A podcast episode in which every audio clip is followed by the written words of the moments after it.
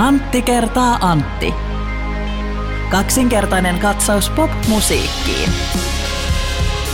Antti, sinähän tiedät nyt jo edesmenneen laulajamestarin Esko Richard Riki Sorsan.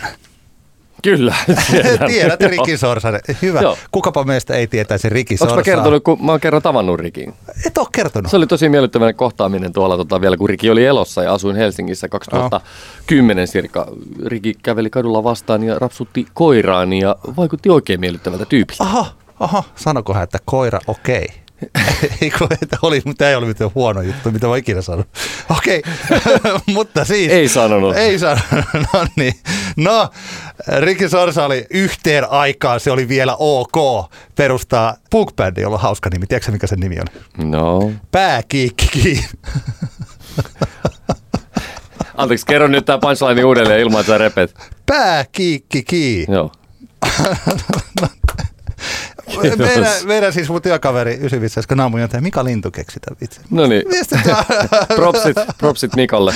Musta tämä on hyvä. Nykyään me tietysti tiedetään, että Punkstuun jälkimainingeissa, niin pääkiitä esimerkiksi mulla on erittäin hankala kuunnella sitä Kyllä. yhtiötä, mutta ei mennä siihen. Ei mennä siihen. Tämä on vaan niinku, it's only jokes Joo, tässä, joo. tässä suhteessa. Tämän upean Ah. äh, vitsin meille äh, toisti verbaalisesti Antti Granlund. Hei Antti. Hei Antti. Ja tässä juuri hyvin oikealla tavalla sai aikaan luonnollisen naurun remakan Antti Hietala. Joo. Hei vaan kaikille, kiva kun kuuntelette meidän Antti kertaa Antti podcastia. Ja tässä sitä ollaan, kesä on alkunut ja festarikausi on käsillä ja se onkin tämän päivän ö, pääteema. Me ollaan menossa Sidewaysiin tänä vuonna. Minä menen torstaina ja sinä menet perjantaina lauantaina. Me ollaan jaettu nämä vastuut nyt tällä tavalla sitten. Innolla odotan festarikauden avausta. Sama täällä. Me käydään läpi näitä hyvin perinteinen, mitä me odotamme paitsi Sidewaysilta, niin minkälaisia artisteja siellä on. Kyllä. Tota, mutta meillä on pari ö, lyhyempää asiaa sitä ennen meidän kääriäkeskusteluun liittyen. Joo, et luetaan nyt, se on aina kivaa, kun meille tulee näitä tota, viestejä tonne DMiin, Instagram DMiin, ja meillä nyt Kasse oli kirjoittanut näin, että Moi, jäin pohtimaan viime jakson kärjekeskustelua. Siinä olen samaa mieltä ehdottomasti, miten vilpitön ja iloinen kuva kärjestä tulee ainakin haastatteluiden perusteella. Mulle kuitenkin särähti tämä ajatus, että cha-cha-cha ei ole toksinen. Nyt ymmärrän tämän käsitteen laajasti. Alkoholikulttuurin normalisointi on myrkyllistä, vaikka se monella pysyy ihan lapasessa, eikä lasitouhut vie liikaa kuulijaa, kulkijaa. Nyt tulee vähän faija-kommentti, etenkin mun lapset tykkäävät tuosta rallista kootuu paljon. Tuo biisi kuitenkin pääsääntöisesti isolle yleisölle on radatus ja nostatusbiisi, kuten itsekin totesitte. Eli kaksiteräinen juttu tämä biisi musta. Ja tiedän, että tätä matskua on tehty ja nähdään jatkossakin, mutta se tavallaan on sääli, koska päihteet muodostavat monelle kuitenkin jatkossa lukkoja eikä niitä avaimia. Ja tästähän olen kyllä Kassen kanssa Joo. täysin samaa mieltä. Ja kyllähän tätä on tullut pohdittua tosi paljon.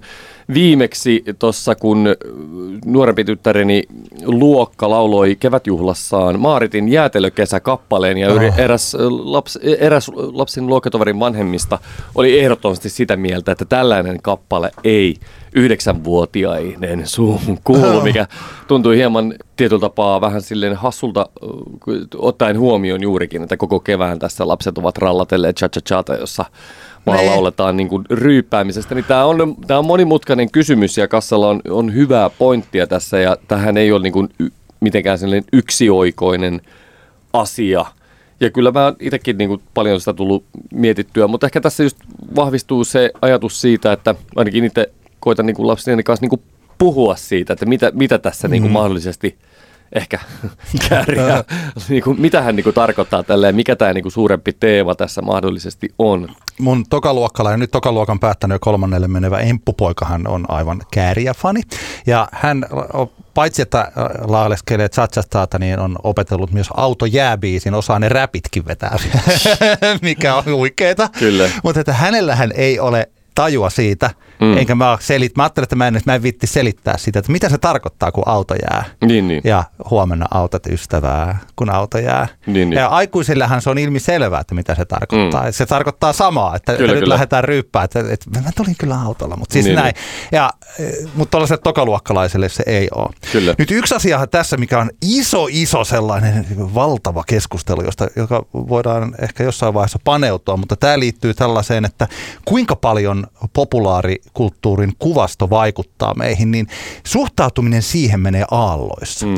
Ja se on mennyt sillä lailla jännittävällä tavalla, eli että siinä jossakin vaiheessa, ehkä 30-40-luvulla, mä saatan muistaa vähän vuosikymmenet väärin, 30 Sä olit niin nuori silloin. niin, juuri niin, niin siis tota, mutta siihen aikaan, tästä on, kun olen lukenut joskus mediakulttuuria tuolla ihan opiskeluaikana, niin siis oli puhetta, niin oli ajatuksena jotenkin se, ehkä just sota-aikana tai ihan soda, sota-ajan jälkeen, mm. että kaikki, mitä joukkoviestinnässä tuutataan, niin massat ottavat ne vastaan ja nielevät Kyllä. ne sellaisenaan. Ja tästähän sotapropaganda on erittäin hyvä mm. esimerkki. Ja sen takia 50-luvun Amerikassa on hirveä määrä näitä kaikkia tietoiskuja ja duck and cover ja siis tämän tyylisiä niin, niin. juttuja. Ja sitten jotenkin 60 luvulla ja 70-luvulla äkkiä ruvettiin vapautumaan siitä. Että alettiin mm. olla sitä mieltä, että eihän se vaikutakaan, tai että jos se vaikuttaa, niin, niin mitä sitten? Ja e, sitten rikotaan rajoja ja poltetaan rintsikoita ja sanotaan mitä mm. halutaan ja ruvetaan tekemään kaikkea räävitöntä ja siis sen tyylistä. Ja se jotenkin ehkä sitten on piikannut siellä jossain, niin kuin tuntuu, että 80-90-luvulla on tapahtunut. Ja nyt sitten, tuota, tai 2000-luvun alussa vähän tällä kun tuli kaiken maailman South Parkit ja siis nettiä mm. siis sillä että mitä tahansa sanoo ja millään ei ole mitään väliä. Ja nyt se aalto on taas taas ruvennut kääntymään sillä että aika paljon me mietitään sitä, että tämähän on yhtä taistelua representaatioista ja mm. mikä on ok sanoa ja mikä ei ole ok sanoa, mutta että sen ytimessä on se, että miten se vaikuttaa. Että jos mun äitihän aina ajatteli silloin, kun mä joskus yläastilla kuuntelin HC-punkkia, mm. hän varmaan tähän päivään mennessä, hän vieläkin vastustaa sitä, että jos mä niin. sanon, että mä kuuntelen tuolla jotain mahoneitsyön, mm. jotain tota, ydinaseetonta hautausmaata tai mitä ikinä siellä mm. jotain tällaista punk-klassikkoa, niin hän on sitä mieltä, että se saastuttaa mun mieleni. Niin ja kyllä mäkin muistan sen, että isoveljeni kun se alkoi kuuntelemaan heviä joskus 80-luvun loppupuolella, niin, niin tota, kyllä mun vanhemmat, muistan että ne oli huoli, vähän huolissaan siitä, Joo. että mistä tässä nyt oikein lauletaan, kun oli pentagrammia ja verta ja kaikkea muuta, Joo. että mitkä ne vaikutukset hänen niin kuin psyykkeeseen Joo. ovat. Ja mä oon elänyt sellaisen nuoruuden ja lapsuuden, että me ollaan tietyllä tavalla tälle huolelle naurettu. Mm. Mutta samaan aikaan ehkä siinä on alitajuisesti tapahtunut asioita, vaikka just tällä, että ollaan laulettu ala-asteella Eppujen baarikärpästä samalla lailla. Mutta niin. siinähän tajuttiin ihan selvästi, mm. että tämä puhutaan ryyppäämisestä ja kaikki näki suurin piirtein ympärinsä päivä tuolla niin kuin kännisiä aikuisia. Mm. Siis, että Suomi oli aika erilainen paikkakin vielä silloin. Kyllä. Et tota, Mutta siis että, eh, se, että mikä laulun sana, miten, vaikut, miten joku biisi vaikuttaa ja miten me tulkitaan sitä, niin sen ytimessä on myös se, että miten me ajatellaan tekstien vaikuttavan meihin. Kyllä. Ja yleisesti ottaen tässä vaiheessa me eletään sellaista aikaa, missä on havahduttu siihen, että ne vaikuttaa. Niinpä. Ja sitten kysymys on siitä, että kuinka paljon he vaikuttaa ja millä tavalla. Ja se on erittäin monimutkainen analysoinnin aihe. On, on, on. Mutta tässä on ihan sama siis, että mä, en, mä olen ajatellut, että siitä puuttuu sellainen, mä ajattelin toksisuudella ehkä semmoista niin kuin sitä sellaista äijämenoa, sellaista jonka, jos tässä olisi jana, niin siellä olisi sitten se limppiskitin paikka paskaksi, mm. oli siellä ihan toisessa päässä. Ja Niinpä. ehkä juuri se semmoinen vähän niin kuin synkkäryyppääminen, mikä on mm. liittynyt suomirokkiin jollakin niin, niin. tavalla. Ne. Ja tää, tässä mun mielestä on pikkasen toisenlaista. Sillä. Mutta toisaalta se on mun tulkintani siitä, mm. ja ne sanat ei kuitenkaan ole niin monisyiset, kyllä, että kyllä. sieltä pitäisi hirveästi, että voisi sanoa. Mutta kyllähän ne on jännit. Onko nähnyt sen stand-up-rutiini, missä verrataan siis tota Cardi B:n WAP, eli Wet Ass Pussy, mm. siihen tota, Frank Sinatra ja kenen se on se It's Cold Outside. en ole nähnyt. Koska siinä yhtenä jouluna It's Cold Outside mm. että sitä ei saa soittaa, koska siinä se mies painostaa sitä naista Joo. jäämään luokseen seksin toivossa. Kyllä. Ja se tulkittiin, että tämä niin kuin on, ei ole hyvää käytöstä. Mm. Ja siis samaan aikaan saatetaan sitten sanoa sillä että tota, kaikki voi sen äh, Wet Ass Pussin tekstin lukea. Kyllä. Että on olemassa hyvin paljon erilaisia tekstejä, niiden vaikutus on äh, moninainen ja jopa niin kuin henkilökohtainen, yksilökohtainen. Näin on. Mutta tässä tämän keskustelun kautta tuli mieleen myös se, että tässä nyt on niin kuin, ö, saa nähdä kuinka pitkä putki tästä nyt muodostuu, kun ö, viime vuonnahan vuoden isoin semmoinen yllätys, megahitti Suomessa oli Ramses toisen villieläin ja nyt, oh. nyt, tuli tämä Kääriän Cha Cha niin tähän yhdistää niitä kappaleita niin kuin moni asia ja ei vähänkään ne, ne on tämmöisiä niin kuin tarinoita, semmoisia niin kuin tavallaan semmoisen miehen vapautumislauluja, joka on niin kuin mielenkiintoinen asia. Villieläimessä ei suoraan niin kuin dokaamiseen viitata muistaakseni missään kohtaa, mutta cha cha se on ainakin semmoinen vertauskuva siinä, se pinakoladian ryystäminen kaksin käsin, mutta että tämä on mielenkiintoista. Tästä voidaan ehkä ennustaa, että ensi, keväänä, ensi kevään suuri hitti on, kun joku mies laulaa siitä, kuinka hän, hän, hän on tota noin, niin, hän on äh, Babylonin oravan pyörässä, mutta sitten hän vapautuu ainakin hetkellisesti. Tämä on nyt selkeästi tämmöinen tarina, joka meitä suomalaisia puhuttelee tällä hetkellä. Liittyisikö tuo pandemia ja se, ne, ne tavallaan niin kuin Oho. ihmiset joutuu olemaan siellä kotona eikä päässyt sitten vapaasti temmeltämään, niin liittyykö se nyt tähän? Kantaako tämä vielä ensi kevääseen asti, se jää se, nähtäväksi? Mä voin sanoa tässä vaiheessa jo, että mun näkemyksen mukaan kantaa. Ja siis sehän ei ole pelkästään nämä kaksi biisiä, se on koko ei, portion no, pois siinä. Juu, juu, juu. Kyllä, kyllä. Se on Erika Viikman. Tällaiset Näin asiat, mä, et sä et ehkä tätä valtavirtaista aikuisille suunnattua radiota niin hirveästi kuuntele, mm. mutta tällaiset biisit, niin kuin vaikka tota, Pojun Essonbaari, mm. mikä se on, Kruunalla kotiin ja Klaavala Essonbaariin, sehän on sehän jyrää siis tällä hetkellä radio, radioissa jälleen kerran. Siis tämän tyy- en se, kun se ilmestyi, niin se ei tainnut olla niin suuri hitti, Joo. mutta se on äkkiä niin kuin noussut tällaiseksi. Ja sitten samaan aikaan ne semmoiset, juuri tämä mistä me ollaan puhuttu, se semmoinen tunnustuksellinen oma elämä, kerrallinen, autofiktiivinen iskelmämusa, niin se alkaa jäädä sinne taka-alalle ja hyvin kevyt partymusa on se, joka, joka jyrää tällä hetkellä Kyllä. Todella, todella vahvasti. Ja meillä tuolla puhutaan, tässä oli olemassa jotain tutkimuksia, niin puhutaan tästä, että ihmisillä on elämysvaje. Niin, niin. Ja tämä musiikin puolella tämä liittyy Kyllä. siihen. Sitten se liittyy tällaisiin, että, että ihmiset matkustaa taas ihan kauheita määriä. Niin. Ja sitten... Paitsi, että nyt tietenkin taas kun lentojen, nousut on, lentojen hinnat on noussut aika paljon, ihmiset ei välttämättä pääsekään nyt niin paljon reissuihin kuin ehkä, ehkä tahtoisi ja inflaatio kuluttaa kaikki niin. rahat, niin se semmoinen niin halpojen hupien metsästäminen myös on tällä hetkellä niin kuin kiinnostaa aika paljon tämä on myös luokkakysymys. Eli on jo, keskiluokka on. juhlii, koska keskiluokalla on rahaa. Mm. Tästäkin meillä on ollut ihan tutkimusta. Näin Eli että siitä on tullut sillä että, tota, että mä luulen, että jos tässä nyt on luokkajaosta puhuttu, niin sitä tullaan puhumaan yhä enemmän, Niinpä. koska matkustuksesta esimerkiksi saattaa tulla semmoinen, että siihen pitääkin iskeä tonneja pöytään Näinpä. ja keskiluokalla Näinpä. sitä rahaa on ja Kyllä. Kaikilla sitä Sellaista rahaa. se oli se elämä 90-luvulla. niin, ei kun siis... että ei, siis, eipä paljon halpalentoja ollut. Nimenomaan. Kaikki mutta tähän tämä on. No mennään, se taas meni vähän toiseen, toiseen keskusteluun, mutta mutta ei sen kummempaa. Kiitos vaan Kasselle kommentista ja, ja keskustelu cha cha ympärillä Tämä, jatkuu ja pistäkää meille. Hyvä kommentti. Tämä oli erittäin oli, hyvä oli. kommentti, erittäin hyvä pointti ja siis mun tulkintani on toinen, mutta mä en ole missään määrin yhtään tota vastaan toi, niin toi ajatusmalli. Ja myös muuten sellainen, mä voin vielä tämän sanoa, että kun jos ajattelee, että tässä on vähän tällainen, iskä, mitä hän käytti, tämä iskämoodi päällä. Mm. Mun mielestä tietty siis sosiaalinen vastuu lapsista tai yhteisöstä tai nuorista, niin se ei ole aina sellaista tiukkapipoista jotain, että nyt mä oon vähän tällainen ilon, mm. ilonpilaaja. Se voi olla myös aitoa huolta yhteisestä paremmasta tulevaisuudesta. Ja jos sitä kyllä, ei kyllä. ole, niin meidän tulevaisuus on tuhoon tuomittu. Näinpä. Okei, hei, sinähän olet, olet tota, maanmainio DJ. No voihan sen näinkin sanoa. Joo. Tässä on nyt tällainen yksi. Tämä on siis julkinen video TikTokissa, Oona, joka Joo. on laittanut tämän. Siis ei, tämä ei ole tullut nyt meille, mutta tässä Joo. on mun mielestä tosi hyvä kysymys ja mä toivon, että sä DJnä vastaat tähän. Mä oon tehnyt tästä kerran videon, mutta joutuu tähän näkemään toisenkin videon. Elikkä siis kello on neljä tota, aamuyöllä.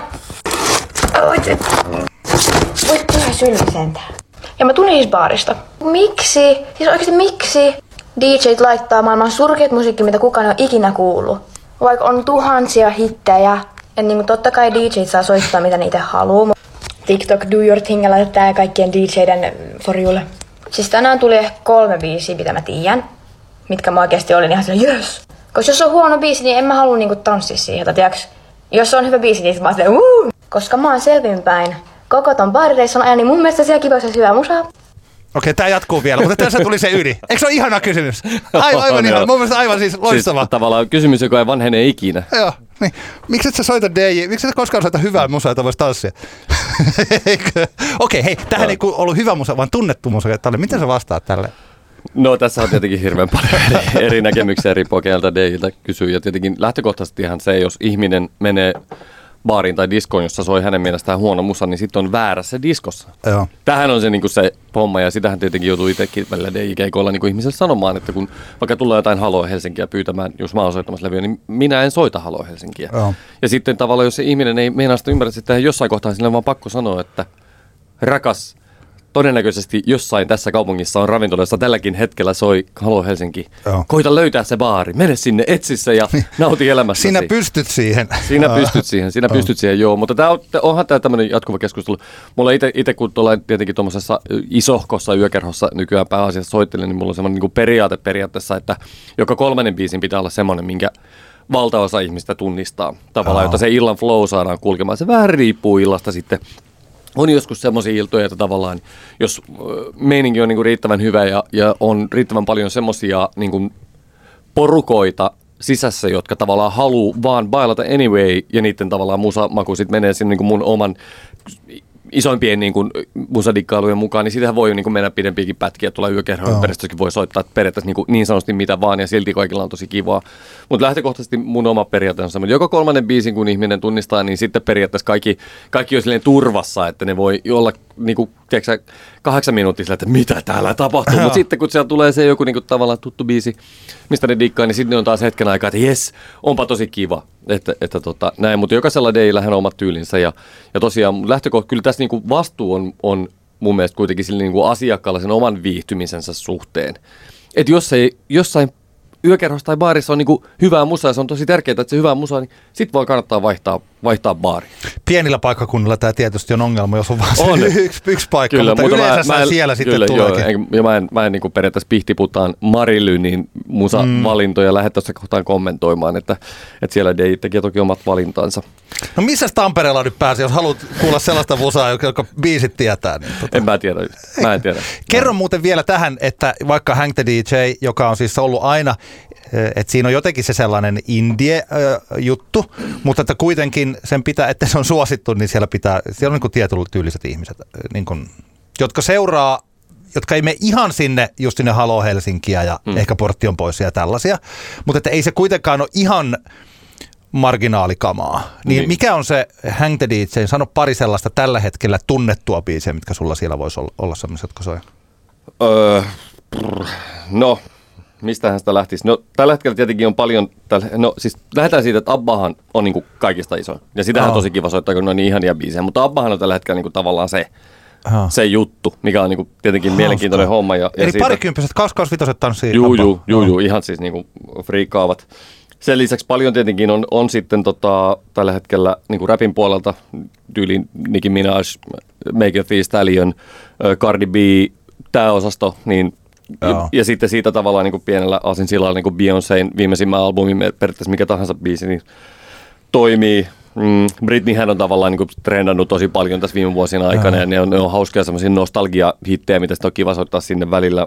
Vähän se on Mitä ehkä siis jotain Hit Me Babyä tai No joo, tai no Again? Toxicahan on edelleen, Niin, edelleen se, niin se isoin biisi niin kuin to, tavallaan tuossa touhussa, mutta tota, mutta en mä tiedä. Sittenhän on kaikenlaiset niin kuin Dualipat, Charlie XCXit, tämän tyyppiset. Oho. Sitten tulee paljon näitä tietenkin tuolta somen kautta kaikenlaiset Koillerauit tai, tai tota tää, kenenkin biisi tää, niin kuin tää Kalin, tämä Area Codes, tiedätkö sehän trendaa tuolla nuorisosomessa. Niin to- Kun esim. siellä, tyyppiset- siellä trendaa niin paljon sellaisia Niinpä, biisejä, että mä tiedän ne varmaan ne biisit, mutta, Joo. tai siis niin melodiat, mutta, tai sen pätkän, mutta sitten mä en tiedä, mikä se biisi on. Joo, Joo, ei mieleen tässä. se, se on hauska, hauska kappale kyllä, mutta se nyt on ihan, jokaisellahan ne on niinku, sit joku tyyliin suom, suomen, suomenkielistä musasta, niin I- Ibe, Gasellit, joku Seksmanen, Chillaa veli, niinku massiivinen biisi ja mun mielestä aika, aika tosi onnistunutkin biisi.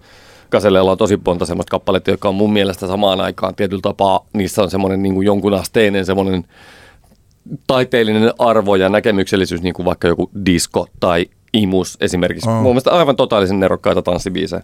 Ice Spice on totta kai tällä hetkellä niin kuin todella iso juttu, tulee muuten Blockfesteille ensi kesänä. Tekisi mieli mennä kattoon. Öö, Joo, paljon mutta siinä tuli, jo, kaikkea- siinä tuli jo aika hyvin Joo. siis sillain, että, että joo. Kyllä. Semmoisen huomion, tässä semmoisena lisähuomiona tein, että mm, nyt viime lauantaina, kun olin soittamassa levyä, niin hoksasin, että mikä on maailman 2020-lukulaisin kappale. Ei kun hyvä, hyvä, joo, joo. Ja se on lontoolaisräppäri Central Ceen Doja-biisi, onko tuttu? Ei ollut aikaisemmin kokonaisena biisinä, mutta tässä juuri oli se koukku, se, jonka mä nyt ehdin jo uno, Joo. unohtaa. No kappale, siis tämä on niinku tää ensimmäinen, mulla on aika monta pointtia tässä, että minkä takia tämä nyt on tämä maailman 2020-lukulaisin kappale, mutta tota, mä nyt tästä sanatarkkaan tota noin, niin luen tämän lainin, jolla tämä biisi alkaa. No, just oli tässä tämä, mä haluan, haluan sen tota, tässä sanoa sanatarkasti, että mä sanon väärin, koska tämä on todellakin määrä. Tämä on tärkeää, miksi, miksi tää, tässä lauletaan näin. Ja huom, öö, mä en ole kaikista asioista välttämättä tämän biisin fanien kanssa samaa mieltä, mutta mun pointti on tässä vaan, että tämä on 2020-lukulaisin kappale. Joo. Ja biisi alkaa lainilla How can I be homophobic? My bitch is gay. Ja tämä lause toistuu tässä kappaleessa muutaman kerran. Ja tämä on semmoinen kohta, mm. minkä ihmiset, tai ainakin meillä esimerkiksi hänkkäreissä, ihmiset huutaa tämän lainin mukana. Ne tietää just milloin se tulee ja ne huutaa sen mukana. Ja oman havaintoni mukaan sen huutaa kaikki.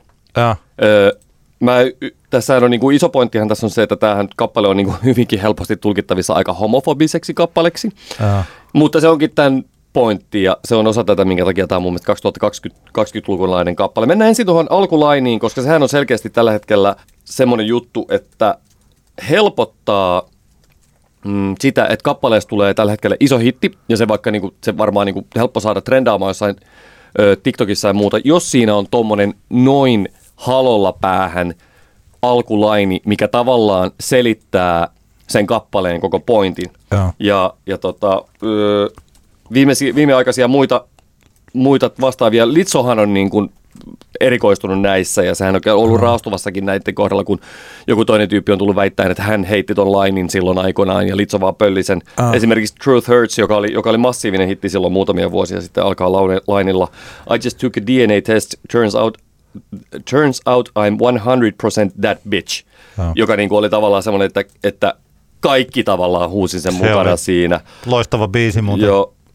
Ja sitten tässä Ready to be Loved biisissä Litson alkulainihan on lähestulkoon yhtä tarttuva. Ja siitä ei ole samanlainen tota, sama, ihan yhtä tavalla niin kuin lentävä lause tullut, mutta kuitenkin niin kuin hyvin vahvana tämä mm, Girl, I'm about to have a panic attack, Joo. joka tavallaan niin kuin, on myös tämmöinen niin kuin selkeä kue-lause, jonka kaikki tunnistaa ja se selittää sen biisin niin kuin itsessään. Mä katsoin silloin tämän Young Lean dokkarin, mä en tiedä Joo. puhuttiinko me sitä, ei tarvittu puhua tota podcastissa koskaan, Ö, tota, mutta että se on se hänen tämän, miten toi nyt lausutaan, Ginseng Strip 2002 biisi. Milloin se on ilmestynyt? Si- tosi kymmenen vuotta sitten ainakin. Niin, joo. No joka tapauksessa, että sehän on niin 2013, että se jo tasan 10 vuotta sitten. Niin tota, että se striimaa tuolla, tai siis paitsi se striimaa Spotifyssa Mm. mm. sen siihen nähden, että se on vanha biisi, Joo. niin tosi hyvin, mutta että se ihan törmää koko ajan, se on ihan täs, täsmälleen tee sama, että se on se kohta, se bitches come and go, bra, but you know I stay. Mm. Ja se on, sehän on ihan samalla, kyllä. se on niin kuin isku, Joo, joo, joo. iskulaini. Ja Niinpä. tota, Et periaatteessa, jos, jos hittiä tehtailla, niin melkein voi, niin kuin, jos täällä puhutaan tämmöistä nykyaikaisista puolentoista minuutin niin kuin bi- biiseistä, mitä tulee hirveän paljon, mitä, mitä tota Central Dojakin on. Kestää minuutti 30 sekuntia. Ja kaikilla on, kaikki on ihan fine sen suhteen, että se on niin lyhyt biisi, se ei niin kuin tavallaan kaipaa Joo. mitään sen kummempaa. Mutta just tämä, että, että muut tekstit voi olla periaatteessa ihan mitä vaan, kunhan siinä on se yksi laini, joka jää tavallaan eloon. Ja tota, vielä palatakseni tähän niin kuin itse tekstiin ja minkä takia tämä on hyvin 2020-lukulainen biisi, tämä Central Ceen Doja on juuri tämä tavallaan trollausaspekti tässä. Tämä. Toi lause, uh, how can I be homophobic, my bitch is gay, sehän sisältää niin kuin tosi monta viestiä. Se, väl, se välit, ensinnäkin se välittää sen viestin, että häntä on syytetty, ja tavallaan tämmöisiä niin kuin roadman drill-räppäreitä on syytetty niin kuin homofobisuudesta tosi paljon, ja sehän on semmoisen ultramaskuliininen tietyllä tapaa se maailma. No, Central C haluaa tässä sanoa, että tavallaan, niin kuin, ja huomatkaa, tämä on niin kuin trollausta, tämä ei ole mikään, että hän varmaan niin kuin, te- teekö, Tiedättekö, tämä on, niinku, tää on, tää on trollausta yksinkertaisesti se, että enhän mä voi olla homofobikko, koska mun, mun nainen on biseksuaali. Niin. Ja, ja sitten vielä kun tässä on tämä bitch-sana käytössä, joka on niinku tavallaan tuommoinen slurri, niin se No vielä entisestään vahvistaa tota, trollauksen niinku määrää. Ja se on tietoisesti just se ti- tietyllä tapaa, että, että siinä niinku halutaan tuolla kärjistämällä herättää tämä kysymys siitä, että onko Central C homofobikko vai ei. Ja, ja, ta, ja tietyllä tapaa mä uskon, että tässä tekstissä hän niin kuin tavallaan tiedostaa myös sen, että kun tiedätkö, joku ihmiset on silleen, että eihän mä voi olla rasisti, kun mulla on tummaihoisia kavereita. niin, niin tietyllä tavalla tässä on, tässä on se sama, sama niin kuin idea, mutta mä uskon, että on ihan niin kuin tietoisesti tavallaan se, se ymmärretään se, sen argumentin huonous ja se on tarkoituksella niin, koska se on hyvinkin triggeröivä tapa se on ilmaista niin se asia. levelöintiä, jos tällainen, minkä ikäinen hän on? Onko hän Ää, niin kuin, 98 syntynyt, 25-vuotias. Joo, että sehän on mun ikäisten tai vanhempien kommentti, tämä mm. en ole rasisti, mutta ja niin, sitten niin. tulee jotakin, jolla, tai siis tällä, että en voi olla rasisti, kyllä. koska di, di, di, di, di, niin tähän on ilme selvästi niin kuin levelöinti. Kyllä, kyllä. On, siis on mä, oon samaa, mä oon samaa mieltä tästä tulkinnasta. Kyllä, ja mä oon, mä oon hyvin tiedostan sen, että tosi monet ihmiset vaikka varmasti niin kuin kokee tämän niin kuin Loukkaavana. Todella loukkaavana ja homofobisena tämän tekstin, mutta se mitä mä oon niin Deina on huomannut, meillä käy esimerkiksi hänkäreissä mun mielestä, mikä on tuossa nykypäivän, tämä on yksi muuten pitkä keskustelu, mistä on, tullut, mistä on tullut puhuttua paljon ihmisten kanssa viime aikoina, että, että nykypäivänä öö, seksuaalivähemmistöt niin ainakin täällä Tampereella ja ainakin Klumin kohdalla he voivat käydä siellä ja kun on mesta, joka painottaa turvallisen tilan periaatetta ja kokemuksen mukaan suht matalalla kynnyksellä siellä kaikenlaiseen perseilyyn ö, reagoidaan, niin tällä tapaa, että, että myös se vaihtoehtojen queerjengi voi käydä siinä yökerhossa, mikä on niin mun, mun mielestä mahtava asia. Ja mun oma havainto on se, että tämä biisi resonoi myös sen porukan parissa myös niin kuin tietyllä tapaa positiivisena. Tässä on tietynlainen semmoinen anthemin kaltainen ulottuvuus tässä lauseessa. Ja mä edelleenkin painotan, että mä tiedostan sitä, että, että varmasti tämä on on, voi, voi tuntia hyvinkin niin kuin loukkaavalta, loukkaavalta ehdottomasti. Mutta palatakseni vielä tähän, miksi tämä on niin 2020-lukulainen, on tietenkin tämä, että, että tota, tempo, mennään 140, tämä että tavallaan edustaa tämmöistä niin UK-drilliä, joka on, joka on tietenkin genre, drilliä on tällä hetkellä on niin jenkkidrilliä ja sitten on niin brittidrilliä, se lähti niin kuin tavallaan molemmista suunnista. Ja se alleviivaa sitä, että vuonna 2020-luvulla brittiläinen rap on oikeastaan monella tapaa painoarvoltaan yhtä vakavasti otettavaa kuin yhdysvaltalainen rap, ja tämä on niin tavallaan aika tuore asia. Vielä to, ainakin tuonne vuosituhannen vaihteeseen, ennen kuin ekat niin kun isommat eh, grime-jutut tuli, niin brittiraphän oli enemmänkin semmoinen vitsi, ja sitä ehkä niin kuin, se jossain määrin sitä niin kuin, se, siinä oli niin kuin enemmän sitä, öö, jossain pop-kappaleissa ehkä saattoi olla räppäreitä, mutta joku niin kuin, sanotaan kuin Mark Morrisonin Return of the Mac on niin kuin hyvin poikke- harvoja 90-luvulla tulleita britti-rap-kappaleita, joista on tullut isoja niin kuin kansainvälisiä hittejä. Eli, eli tavallaan se kertoo, että tänä päivänä, jos me puhutaan nyt niin kuin, ö, New York-drillistä ja UK-drillistä, niin ne on ainakin, mä oon niin kuin havainnut, että ne on niin kuin tavallaan painoarvoltaan yhtä isot. Eli tiedätkö, se kertoo vaan, että, että tänä, nyt, on, nyt se on, tilanne on muuttunut sillä tavalla, että brittirap on uskottavaa, yhtä lailla uskottavaa musiikkia kuin yhdysvaltalainen rap. Sitten yksi tietenkin tärkeä tekijä tässä on se, että tämä Central Cen Doja-biisissä hän samplaa vuonna 2001 Let Me Blow Your Mind hittiä, jonka esitti Eve ja Gwen Stefani. Tässä on kappaleen niin kuin tekijäkrediitteihinkin Scott Storch, joka on tämän alkuperäisen biisin tuottaja, niin hän on, hän on tota, tämän Central Cen Dojankin tekijöissä. Ja, ja tota, kertoo vaan siitä, että tavallaan tätä tapahtuu nyt paljon just tätä, että otet, lainataan aika paljon sieltä niitä tavallaan meidän ikäisille sille aika tuoreessakin muistissa olevia biisejä, joista puhuttiin nostalgiasta, niin, niin meidän ikäiset jotkut saattaa olla masentuneet siitä, että vitsi, kun tämä on vaan tämmöistä nostalgista, nostalgiaa niin kuin mm. kierrättämistä ja niin poispäin, mutta nyt kun puhutaan siitä 20 ihmistä, ne on hyvä, jos ne olisi, ei ne ollut iso osa noista, joka vaikka viime lauantaina bailasi tota Central Scene biisiä mm. täysillä, niin eihän ne ollut syntynytkään siinä kohtaan, kun tämä Let Me Blow Your Mind niin kuin niin. biisi tuli, joka, joka on ollut vain jotain, siitä tulee vähän universaalia siihen. Niin, se on hyvä. Se, se, se on nerokas, niin. nerokas melodia. Pikku melodia, joka Kyllä. vaan iskee ihmismieleen. Nyt tässä on tehty, kuten sanottua, tällainen niin kuin, äh, hauska markkinatalouden tai populaarimusiikin pelikenttä, joka heitetään joku idea ja se toimii siellä, Niinpä. näyttää toimivan ainakin kaadelle kokonaan eri sukupolvelle. Kyllä. Joo, mutta Joo. ja sitten vielä, mä nostan vielä tämän, tämän tosiaan tämän biisin keston, eli minu, minuutti 30 sekuntia ja siinä ei ole yhtään liikaa, siinä ei ole yhtään liian vähän, se on niin juuri oikea mitta tälle kappaleelle. E, eli mun teesit, tästä mä haastan jonkun kertomaan, mikä on vielä enemmän 2020-lukulainen kappale, mutta mun, mun teesit tämän biisin kohdalta on se, että tämä kappale ö, totaalisen helposti mieleen jäävä aloituslaini, trollaava teema – tällaisella toksisella miehisyydellä ja homofobialla, mutta sitten myös seksuaaliset vähemmistöt tavallaan niin kuin havaitsevalla teemalla niin kuin trollailu, näillä asioilla leikittely, öö, tempo, brittiräpin tavallaan niin kuin asema populaarikulttuuri, ensimmäisessä populaarikulttuurissa, kappaleen kesto ja 2001 vuodelta oleva sample, joka on tietyllä tapaa just tämä 20 vuoden sykli, mikä on ehkä sellainen, semmoinen, mikä, mikä näkyy, niin hyödynnytty tässä vielä. Nämä oli nämä mun teesit. Festivaali kesä on aloillaan ja hyvin perinteisesti myös meillä Antti kertaa Antti podcastissa. Ensimmäinen festari, johon me ollaan jalkauduttu, on Sideways. Se on ollut mun lemppari festivaaleja ihan sieltä teurastamon ajoilta saakka ja Nordis me oli hauska, mä itse asiassa kuuntelin meidän yhtä jaksoa, missä me ennakoitiin sitä, että miten toi Nordis toimii. Ja sitten tota, mietittiin sitä, että minkälainen ruusut tulee olemaan, koska ruusut mm. esiintyi vuonna 2018. Se ensimmäinen ruusujen keikka Viisi oli vuotta sitten, siellä. Herran Jumala. Joo, ja me jututettiinkin itse asiassa, meillä on olemassa se tallessa, semmoinen post-gig-into päällä tuolla ringalla. Onko se, onko se jakso, onko se haastattelu julkistettu?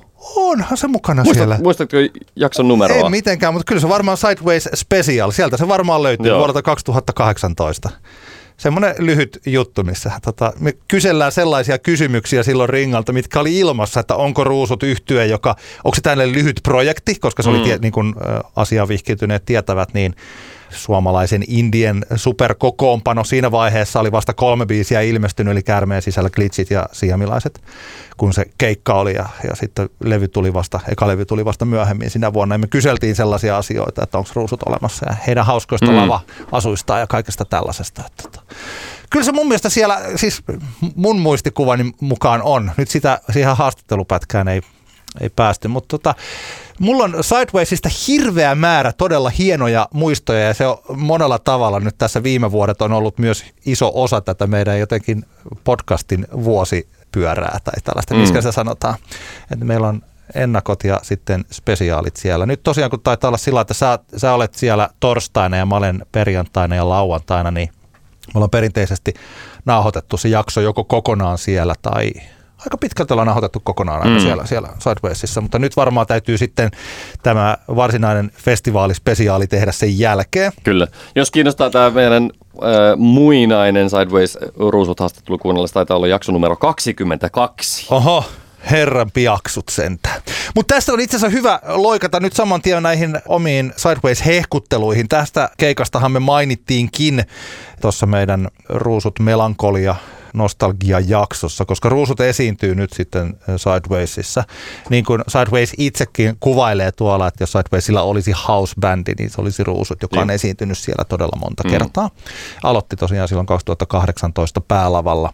Ja sitten mä nyt muistan ainakin yhden Black Boxin keikan, ja mm. nyt esiintyy sitten taas. Ja meno tulee olemaan mielenkiintoinen, koska se on tosiaan tämä Melankolia 1, Melankolia 2 albumien teema konsertti, eli Melankolia Live, ja eivät he nyt ole sitä settilistaa julkistaneet, mutta ilmeisesti tosiaan on tota, erikoiskeikka, jossa kuullaan vain ja ainoastaan noiden kahden levyn musiikkia, tai ainakin mm. pääosin noiden kahden levyn Kyllä, tunnin mittainen slotti siellä näyttäisi olevan, Joo. Että, että ei ihan, ihan molempia albumeita varmaan pysty, pystyvä. Joo kokonaan vetää, mutta... Joo, kyllä. Mutta toisaalta sitten taas, että saattaa olla, että niille muille biiseille ei hirveästi tilaa jää. Tämä on lauantai-iltapäivässä. Mielenkiintoinen paikka. Mun täytyy muuten sanoa nyt tässä kohtaa siis, että mun mielestäni varsinkin tällaisista isoista festivaaleista – tai keskikokoisista tai isoista festivaaleista, niin Sideways on mun mielestä vuodesta toiseen se, että miten toi on toi festivaaliohjelma rakennettu, niin siinä on, se on aika hienosti pistetty. Siellä mietitään, tai siellä ymmärretään todella hyvin se, minkälaisessa mielen tilassa ja musiikin tarpeessa ihmiset ovat missäkin vaiheessa festivaalin kulkua ja vuorokauden aikoja. Mm. Siis tällainen näin. Mutta tota, ensinnäkin mä, mä oon siellä perjantaina lauantain lähinnä tällaisista logistisista syistä, eli kun on perhettä ja on työtä ja kaikkea tällainen näin, niin mä en vaan voi olla siellä kolme päivää. Jos mä menisin torstai, tulisin sinne torstaisin, että mun mm. pitäisi tosi nopeasti tulla tänne ja tehdä täällä työpäivä ja sitten pitäisi lähteä taas takaisin ja sitten on siis tällainen näin, että se on a little bit too much. Mutta sä taisit valita torstain aika pitkälti myös sen takia, että iso osa sun suosikeista on torstaina. Joo, kyllä niin kuin ehdottomasti kiinnostaa loistavin päivä näistä kolmesta meikäläiselle on, ja mulla oli vähän just se, että perjantaina siellä ei oikein ole mitään semmoista niin must juttua itselle, ja ja pidän semmoisen pienen takaportin auki, että tulen vielä sitten lauantainakin sinne, Joo. mutta tiedän, että torstaina ainakin aion olla siellä paikalla. Ja, ja tota, mä voin tästä lähteä vaikka näitä, näitä omia nostoja käymään läpi. Mm, jos tässä niin kun aikataulua katselee, niin ensimmäinen semmoinen ehdottomasti must keikka on 17.45 Basementissa aloittava Mahti joka on ö, tätä Porin taiderock kaanonia edustava yhtye, jossa tietenkin voimahahmoina ovat Jussi Lehtisalo Sirklestä ja muista tuttuja Tomi Leppänen, tietenkin the virallinen Suomen rumpali, ainakin omissa silmissäni. Ja, ja yhtiössä on myös Teemu Elo, joka on tietenkin myös pitkän linjan porivaikuttaja. Ja, ja siihen aikaan, kun minä olin Sirkle-uskovainen lukioaikaan, mm. niin se oli sitä aikaa juuri, kun Teemu Elo oli Sirklessä ja tota, kitaristi Kyllä. ja on tuottaja. Tehnyt paljon kaikkea, mutta että Joo. mun pitkäaikaisia, ihan siis voi sanoa, että kuin lapsuuden sankareita. Niin, niin. Teemu Elohan soitti myös Office Building yhtyessä kitaraa Joo, jossain joo. kohtaa. Ja tuotti Ville Leinosen kakkoslevyn. Hmm. Tällaisia asioita. Kyllä. Ma- ma- Mahdissa on myös kantele, joka on tota, tietenkin hauska, hauska asia, koska harvemmin tällaisilla lavoilla maht, äh, kanteleen sointia pääsee kuulemaan. Odotan innolla, miten mahti, mahti soi. Se on niinku oikeastaan itselleni semmoinen ensimmäinen siinä, mikä ehdottomasti haluan mennä katsomaan. Se on samaan aikaan Paperiteen kanssa. Mulla on vielä toi Paperiteen uusin albumi silleen vähän vaiheessa, että mä en ole sitä niin kuin alusta loppuun kuunnellut kertaakaan, vaikka tarkoitus on olla. Ja ja tota, mä en, en sen takia vielä mitään tuomioita esitä siitä, koska mä ymmärrän, että se albumi on selkeästi tehty semmoiseksi, että sitä ehkä tavallaan kokonaisuus on siinä, mikä, mikä myös vaikuttaa. Mutta mä joudun kuitenkin ehkä valitsemaan, valitsemaan Mahdin paperi teen sijaan.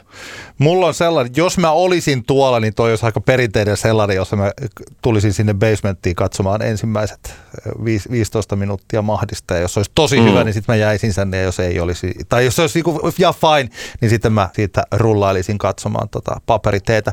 Nyt täytyy sanoa muuten siis, että Antti Autiolla on, silloin viime vuonna Antti esiintyi lauantai-iltapäivässä päälavalla vesisateessa. Se oli hyvä, ja Antti varsinkin hän ei yhtyeineen antanut sen sateen vaikuttaa mm. millään mm. tavalla siihen showhunsa, eli että hän oli upea siinä lavalla ja siis tällainen näin, mutta totta kai se vie siltä yleisöltä vähän se, että jos siellä olisi ollut kaunis sää, niin sitä jengiä olisi ollut vähän enemmän siellä ja siis tällainen. Ja toivotaan päälavalle Antti Autiolle ja siellä on jousat mukana, niin Joo. toivotaan parempaa säätä. Ja no, tällä hetkellä keikkaa. ei ainakaan pitäisi, pitäisi vettä Joo. tulla vettä tulla tota, mukavan keväinen Joo, mutta avaa siis tosiaan kello 16. Joo. Ja mä toivon sydämestäni, että jos joku miettii, että viitsinkö mä nyt silloin torstaina mennä jo neljäksi sinne, että mennään vähän myöhemmin, niin viitsikää mennä sinne jo kellon neljä. Siis Antti Aution tämä tuorein levy on mestarillisen hyvä Joo. ja siis hän on livenä aivan upea siis tällainen mä luulen, Kyllä. että tota, Joo, ja siis laatu, siis... laatu musaa, ja mulla vaan itsellä tässä, että mä kuitenkin viime kesänä näin sen parikin festarikeikkaa oli kyllä älyttömän hyviä, että, että sinänsä, mutta mä en aio silleen laittaa itseänsä sitä, että mun on niinku pakko olla niin, siellä neljältä joo. paikan päällä. Mutta kannattaa mennä siis, varsinkin jos ette ole aikaisemmin nähnyt autiolivenä, niin kannattaa ehdottomasti mennä katsomaan. Death Creeps hän on sellainen yksi odotetuimpia yhtyeitä varmaan tämän vuoden. Kyllä, se on siellä, sehän on vasta tuolla vartti, kato, mähän on vasta tässä, Ai, tota, sä, mä oon vartijavalle seiskassa tässä, okay, tässä juu, juu, nyt, okay, kato. Älä, älä kiirehdi, Ei, älä kiirehdi. 1945 esiintyy Malla, jonka tuorein albumi, onko sen nimi Fresco, se albumi? Joo, se on Fresco, joka julkaistiin tuossa tota, helmikuussa. Ö, aivan loistava albumi. Jos ei parempi, niin ainakin yhtä hyvä kuin Mallan debyytti. En ole nähnyt vielä yhtään näitä Fresco-keikkoja, niin nyt aivan ehdottomasti aion mennä tuolle Sideways, Sideways stageille, eli päälavalle tsekkaamaan Mallaa. Kivahan sekin, että tämä olisi ollut tuolla Blackboxissa tämä Malla, mutta ymmärrän, että kaikki bändit ei sinne mahdu. Se olisi ehkä kuitenkin ollut niin kuin tavallaan soundillis, esteettisesti se paras venue Mallalle. Mutta varmasti ihan komeata katsoa ja kuunnella Mallan keikkaa päälavallakin. Mä voin tähän väliin sanoa tosiaan, että vaikka mä en ole torstaina siellä, niin mä saan silti ehdottaa, mitä kannattaa mennä katsomaan. Joo, siis mä kehuin viime kesän Flown tätä Balloon Stagein Isaksenen keikkaa. Hän oli todella hyvä. Se oli mun mielestäni sen koko, siis jännällä, vaikka siellä oli kaikkein hieno, niin se oli siis yksi mm. parhaita keikkoja, mitä mä Flowssa viime kesänä näin. Hän on, siis Kuuma jäbä tietysti oli se vuoden 2022 hitti. Tuntuu hauskalla tavalla, että siitä olisi paljon pidemmään aikaa, niin. mutta eipä sitä paljon pidempään aikaa ollut. Siis, että, tota, joo, siis toi äh, esiintyy siis, missä se olikaan. Joo, siis Aurora Stagella, eli Aurora Stage on se niin sanotusti kakkoslava, eli siellä niin. ulkona oleva. Kyllä. Tota, Isaksene on loistava ja jos tykkää äänekkäästä, hienosti soitetusta altsu-rockista, niin Moshi Moshi esiintyy sitten taas Saharassa siellä pikkulavalla. Joo, Moshi Moshi on hyvä. Me soitettiin niitä kanssa tuossa suosikilla useampikin keikka alkuvuodesta yhdessä ja hieno bändi on kyseessä että ihan ehdottomasti, mutta, mutta tota, ö, omassa festivaalirytmityksessä niin tällä kertaa voi olla, että siinä kohtaa esim. Ö, jauhan paskaa jonkun ihmisen kanssa. Osaan ennustaa okay. näin. Tota, tai sitten puhuu jotakin tosi älykkäitä asioita. On sekin mahdollista. On joskus käynyt jonkun ihan sille älyllisenkin keskustelun jonkun tyypin kanssa. Mutta joo, Mallan jälkeen seuraavana vuorossa Nelma U, joka, joka tota noin, niin on kiinnostava artisti. En ole vieläkään niin kuin, yhtäkään keikkaa silleen kunnolla alusta loppuun olen nähnyt Nelma Uulta. Aion nyt mennä ainakin vartiksi katsomaan. Siis nyt mä mietin, että onko sillä nyt se bändi siellä vai ei. Mun mielestä hänellä pitäisi olla bändi. Mä toivon, että hän ei enää ole vaan hän ja läppäri. Tai sitten toivotaan ainakin, että sit, jos hän on vetää tällainen niin yhden henkilön livellä, niin siinä on enemmän semmoista niin kuin keikan tuntua kuin mikä esimerkiksi siellä Lost Music keikalla, mikä Joo. nähtiin silloin viime syksynä, jossa tuli kuitenkin vähän semmoinen olo, että katsoisi niin kuin treenejä. Tietyllä tapaa hyvälläkin tavalla, mutta kuitenkin ehkä sitten tietyllä tapaa, jossa niin kuin, varsinkin jos ihminen oh. niin kuin ehkä maksaa liput, niin tietenkin toivoo, että ne olisi sille hy- niin kuin... Hyvällä tavalla siinä mielessä, että hän on upea lavalla. Hän on tosi Joo, hyvä laulaa, ne biisit on hienoja, kaikki on valmista. Huonolla tavalla sillä että tuntuu, että, että älä nyt jää tällaiseksi pieneksi artistiksi. Niin, niin. Siis että jos haluaa olla, mun mielestä on hieno juttu, minkä ton, tota, mikä LCDMF, siis Emma sanoi, mm. si, si, jos siinä jossain dokumentissa, että jos haluaa olla suurin bändi, niin pitää, tai paras bändi, niin pitää olla paras live. Mm. Ja se on hirveän hauska ajatus, siis tällainen, että kaikki me pystytään tekemään niin kuin tuolla striimeissä ja TikTokissa pystyy tekemään erilaisia asioita, mm. mutta voi tosiaan sieltä TikTokista mennä tsekkaamaan vaikka Taylor Swiftin niitä keikka taltioita tai somevideoita nyt, kun hän Amerikassa esiintyy. Mm.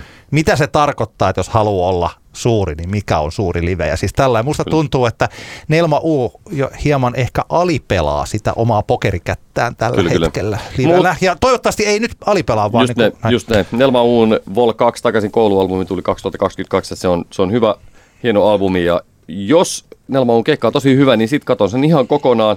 Jos kuitenkin tulee sitten ajatukset lähtevät harhailemaan, niin menen, menen katsomaan tota, äh, mihin se aikataulu nyt katos tuolta, menen katsomaan Death Gripsiä. Black Boxiin, Death Grips on yhdysvaltalainen tämmöinen, miten, mitenköhän sitä nyt kuvailisi? Elektronista kokeellista no, hiphoppia. Noisea kokeellista hiphoppia, kaikenlaista tavallaan tämmöisiä, niin kuin, viimeksi kun näin Death Gripsin livenä Flowssa ehkä viisi vuotta sitten, niin lavalla taisi olla kolme henkilöä. Yksi rumpali, joka vaan mätti rumpuja niin kuin täysiä menee koko ajan. Sitten oli tämä vokalisti, oh. joka huusi ja räppäsi ja raivos ja kikkaili ja sekoili siellä lavalla ja muuta. Sitten oli yksi tyyppi jotenkin niin kuin koneiden kanssa.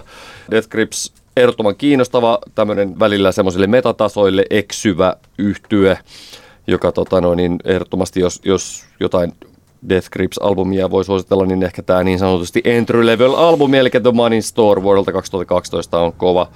I've seen footage on, on y, tavallaan genressään tämmöisiä, niin kuin, miten tämä kutsuisi, tämmöinen niin kuin raivokkaiden Crazy Bailu Rap-biisien niin aatelija.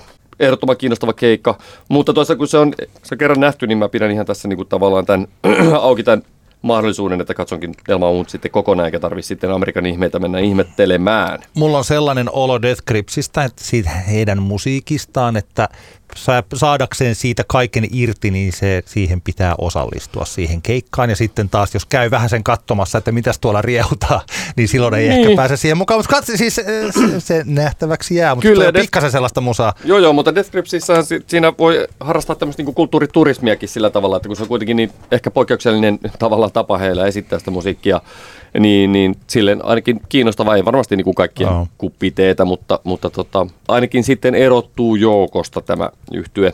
Öö, seuraavana mulla siellä täällä minun aikatauluissani on öö, Phoenix, esiintyy päälavalla. Phoenix on ehkä se isoin, isoin syy, minkä takia Sidewaysin lähden. Kymmenen vuotta sitten näin Primaverassa Phoenixin ja se on kautta aikaan top kolme keikkoja, mitä mä oon elämässäni nähnyt. Nyt mä oon niin viimeiset viikot tästä työstänyt sitä ajatusta, että mun ei pidä odottaa, että tämä keikka on yhtä Aha. hyvä, mutta onhan se tietenkin mahdollista. Kerro, mikä siinä oli niin hyvä?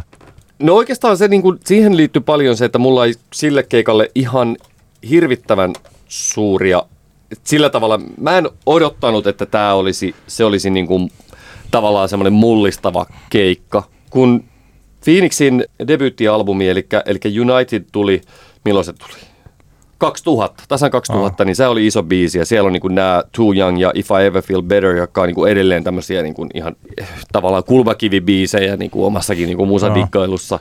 Ja se tuli siihen niin tavallaan samaan aaltoon muiden ranskalaisten kovien Airiin ja, ja Daft Punkin kanssa ja iski to, todella lujaa silloin. 2004 vuoden Alphabetical oli vielä tosi hyvä levy, Everything is Everything ja muut niin loistavia kappaleita, mutta niiden jälkeen hän tuli sitten tämä vaikea kolmoselevy, eli It's Never Been Like That, joka, jota, joka oli tavallaan niin kuin mielestäni jopa aika kehno, kehno albumi, kunnes sitten 2009 vuoden Wolfgang Amadeus Phoenix tietyllä tapaa räjäytti pankin siinä blogi House Indie Sleaze jälkeisessä maailmassa, niin kuin siellä on kuitenkin Listomania 1901 ja, ja muita niin kuin tällaisia niin ylivoimaisen kovia kovia biisejä. Se muuten tällainen, ne jotka eivät tuota aikaa eläneet, niin se osui täydelliseen aikaan. Joo. Siis että tota parempaa aikaa tuollaiselle musiikille ei ollut kuin se Niinpä. 2009.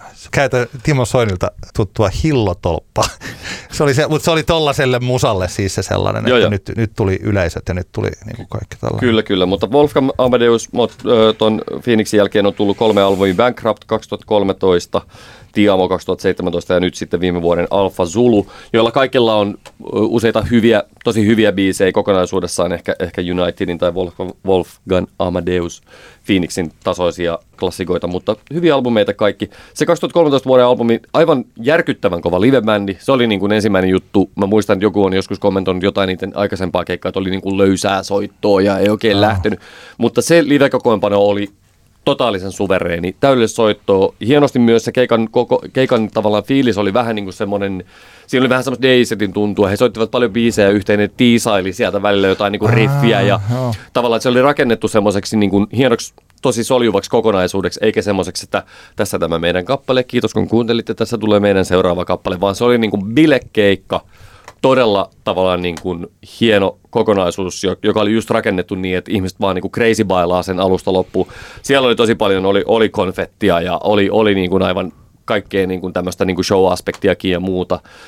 Semmoinen niin kuin todella hyvän mielen bailuveto, jossa tavallaan se toteutus, joka oli niin kuin uskomattoman hyvin soittava bändi, loistavilla soundeilla, festarikeikolla kuitenkin aina se, että sä voit, se, se kokemus voi mennä vähän tavallaan niin kuin ohikin sit, jos soundit vaan niin kuin tökkii. Joo. Mutta että tietenkin olen oppinut elämässäni sen verran, että jos haluaa jotain niin kuin keikkaa ihan oikeasti niin kuin haluaa kokea sen festarille, täytyy mennä aika lähelle sitä lavaa, koska, koska tavallaan se fest, niin sanottu festari, festarivirppahan häiritsee eniten siellä, jos olet kaukana, koska se kaiku tulee sitten sieltä mm. jostain kaukaa tulee takaisin se ja siinä tulee semmoista ikävää niin kuin viivettä sitten siinä ja muuta. Niin, ja tuuli monesti saattaa kuljettaa soundia niin paljon, että välillä sä kuulet paremmin ja välillä, välillä joku niin kuin taajuus katoaa ihan täysin. Niin kyllä mä Phoenixin keikan, jos sen eturiviin menen, niin aika, aika lähelle.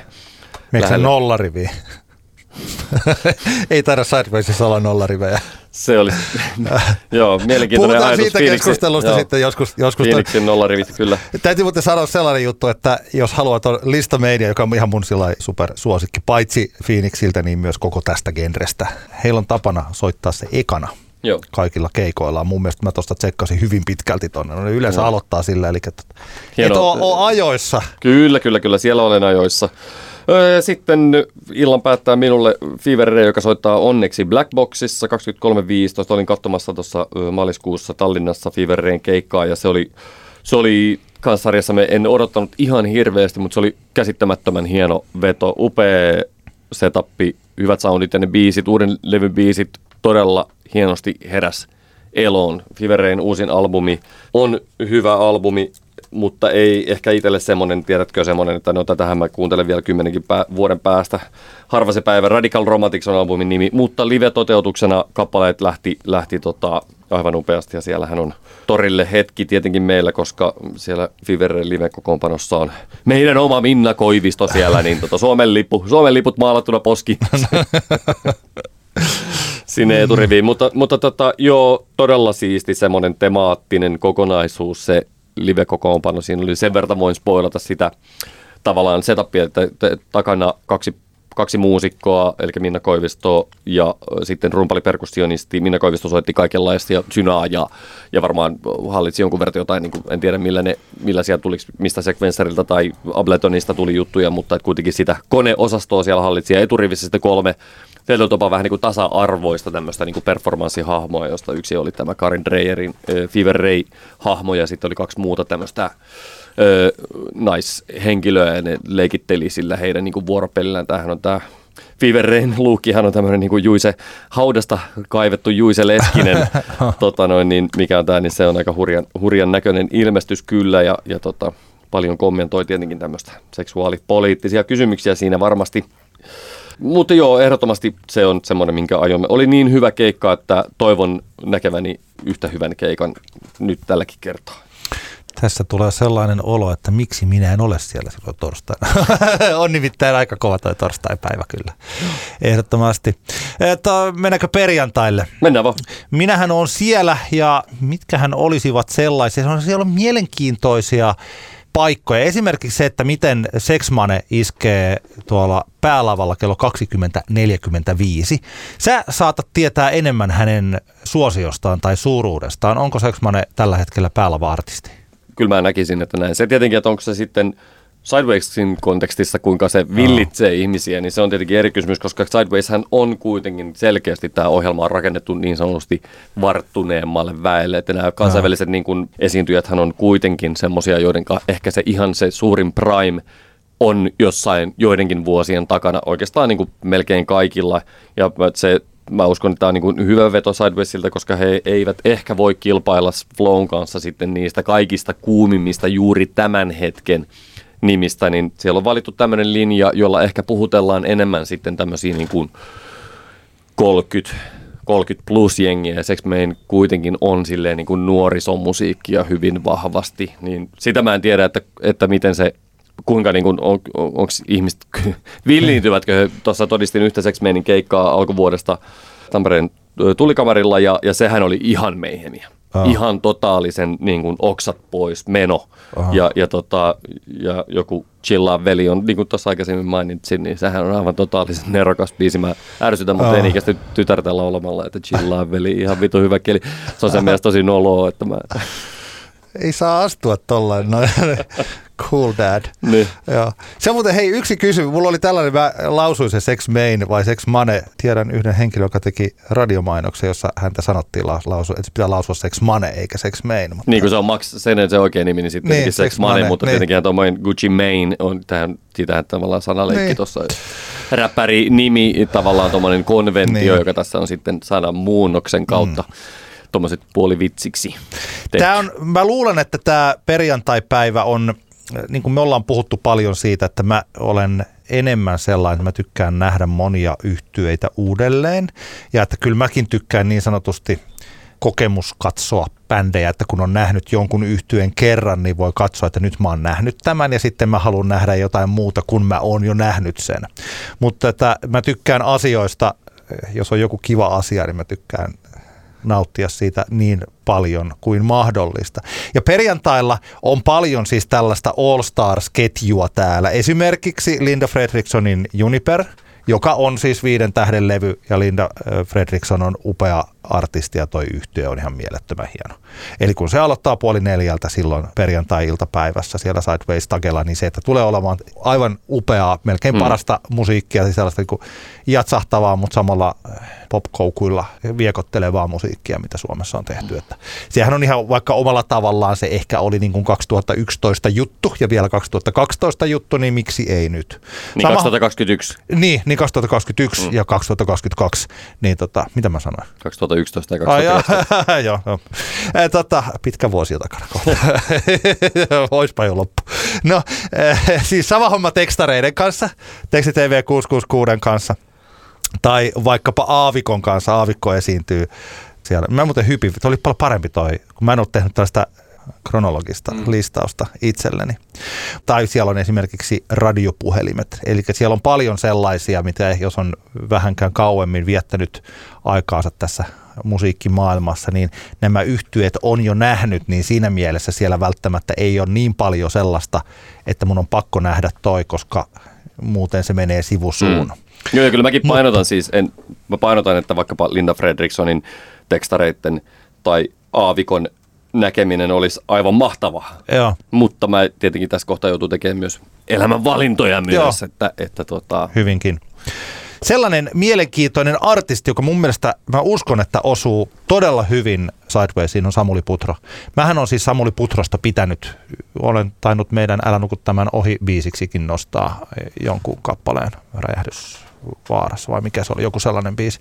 Niin tota, Putrostahan on tullut nyt tässä soolo-urallaan sellainen henkilö, jonka kyllä siellä on joitain radiohittejä, mutta että pääosin radiossa kyllä yhä sitten soi ne tällaiset niin kuin aamuisin ja pihailma on sadettajaa ja ehkä joku olet puolisoni nyt hänen soolo-uraltaan. Mutta että Putro on tehnyt loistavia soololevyjä ja hän on ollut jo silloin Tsenkafen aikaan hirmuisen hyvä live-esiintyjä. Mm. Ja sama niin kuin nyt tässä, kun hän on, niin kuin meistä jokainen on koko ajan vaan iäkkäämpi ja iäkkäämpi, niin tota, samalla tavalla siis mä odotan, että Putro on erittäin hyvä livenä. Ja että sen tyylinen artisti, että mitä, jos tosiaan tuossa miettii niitä sellaisia, että jollekulle Putro on kategoriaa, onhan tämä nyt nähty, mutta mulle ei ole. Putrosta sen verran tiedän, että siellä on ainakin vähän niin, kuin niin sanottua nuorennusleikkausta tuon li- live-kokoonpanoon tapahtunut. Siellä on esimerkiksi rummuissa Death Hawks yhtyeen Mane, joka on niin hauska juttu. Toi, mikä se on sun suhtautumisesi Interpoliin? Kyllähän se semmoisena no- nostalgia-aktinahan se olisi hauska seurata se keikka ja totta kai kyllähän niin kuin, onhan siellä monta biisiä, Slow Hands ja Evil ja muut, jotka, jotka tota, edelleenkin niin kuin semmoisina ajan kuvina ö, toimivat mahtavasti ja hienoja biisejä. Ei siinä mitään, mutta ei mulla ole se mun niin kuin, se olisi ehkä kiva mennä tuolle keikalle silleen, koska mulla ei niin kuin todennäköisesti mitään odotuksia muuta kuin se mä, mä toivoisin, että ne ei ole vaan silleen väsähtäneitä vanhoja gubbeja, niin kuin oh. jotkut meistä joskus saattavat olla. Niin, niin, tota, niin silleen, että se olisi niin kiinnostava nähdä, että kuinka paljon siinä on semmoista intoa ja intensiteettiä mukana, koska ainahan tämmöiset, niin kuin, kun kuitenkin, vaikka Interpol on tehnyt musaa tässä koko, niin pikkusenhan tässä nyt on semmoinen olo, että niin kuin naftaliinistahan tämä on niin kuin, tätä niin kuin on kaiveltu tässä, vai, vai onko sä eri mieltä? Siis, Onko se niinku kurantti bändi sun mielestä? Siis kaikkihan, kaikki on kiinni siitä, että tuleeko ne tuleeko ne lunastamaan vai tuleeko mm. ne vaan soittamaan biisejään. Niin, niin. Et hyvin samankaltainen tilanne on ollut. Tai siis on oikeastaan näiden tällaisten, että haluuko niitä kutsua nostalgia-akteiksi vai klassikkoakteiksi? Mm. Ovatko ne vanhoja, väsähtäneitä miehiä vai ovatko he, siis se kaikki selviää siinä, niin kuin vähän sama, mistä mä olen, tämä on mun lempiajatuksia tällä nykyisellä vuosikymmenellä se, että musiikki ja se taideelämys, sitten se, se tapahtuu siinä hetkessä ja me nähdään sitten, että jos siellä on paikallaan seisovat miehet, jotka tykittelevät sitä indierokkiaan, niin se helposti, jos, jos se yleisö jää jotenkin ulkopuoliseksi siitä, niin silloinhan voidaan ajatella, että tämä yhtiö oli sellainen, että se jäi sinne jonnekin 2000-luvun mm. alkuun ja New Musical Expressin kansikuviin ja kakkoslevyn viiden tähden arviot ovat niin kuin kaukana mm. kaukana menneisyydestä, koska kyllähän se on totta, että Interpolin kaksi ekaa levyä tai oikeastaan niin kuin kolme ekaa levyä on ne, se, se mm. juttu ja sen jälkeen yhtiö on ollut olemassa, mutta että se genre monella tavalla jäi niin kuin sen suuruus jäi silloin sinne.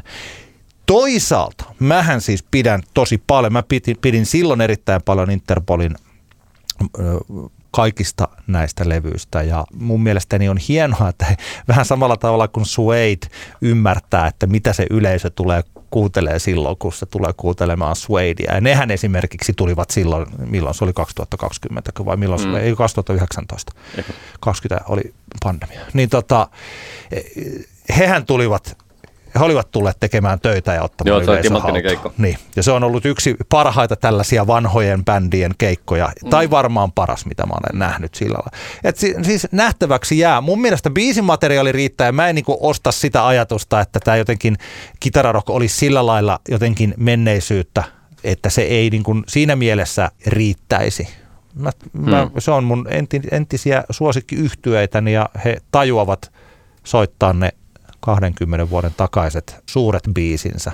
Ja jos he tekevät se hyvin, niin tosta on tulossa hieno keikka.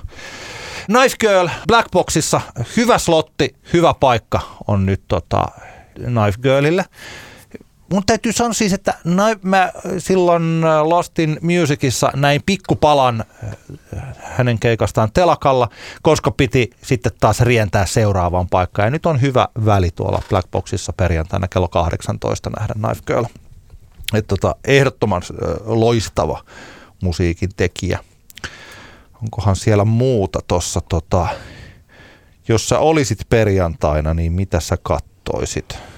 näistä, jota ei ole mainittu vielä, niin ehkä, tota, ehkä mä valitsisin tuon viideltä tuolla basementissa esiintyvän Susanne Sianin, joka on, joka on tämmöinen tota noin, niin, elektronisen musiikin pioneeri henkilö ollut muutaman kerran nyt Suomessa keikalla modulaarisyntetisaattoreidensa kanssa ja, ja tämä olisi varmaan semmoinen niin kuin täydellinen aloitus si- it- tavallaan semmoinen, että vielä tuossa kohtaan, kun on silleen malttia ja kärsivällisyyttä mennä tunniksi pimeäseen kellariin kuuntelemaan, kun tyyppi vääntelee nappuloita, niin tota, kyllä mä varmaan sen valitsisin. Ihan enemmänkin sellaisesta niin kuin yleissivistyksellisistä syistä. Jos hypätään lauantaille, kyllä mä silti, jos ajattelen, että on olemassa tätä elämysvajetta, niin, niin tällaisiin asioihin se, että lauantain Sideways Stagella on kaksi ensimmäistä artistia siellä päälavalla, on Ursus Factory ja Arppa. Nehän ovat takuvarmaa livekamaa. Niin ja otetaan siihen vielä toi kolmas putkeen, eli Plutonium 74, nehän Joo. tavallaan niin kuin hyvin samantyyppisiä sillä tavalla, että, että se tietynlainen viihtymistakuu Joo. heidän kaikkien keikoilla. E, siis joo, ehdot, ehdottomasti. Ja ö, me ollaan puhuttu paljon, erittäin paljon Arpasta ja erittäin paljon Ursusfaktorista ja Arpan keikkoja on nähnyt paljon ja mielelläni näen, näen myös tuonne yhden. Yksi sellainen mielenkiintoinen juttu, kun mähän olin tosiaan jo kauan sitten itselleni merkannut ton Ruusujen Melankolia Liven, että se on se, minkä mä haluan nähdä.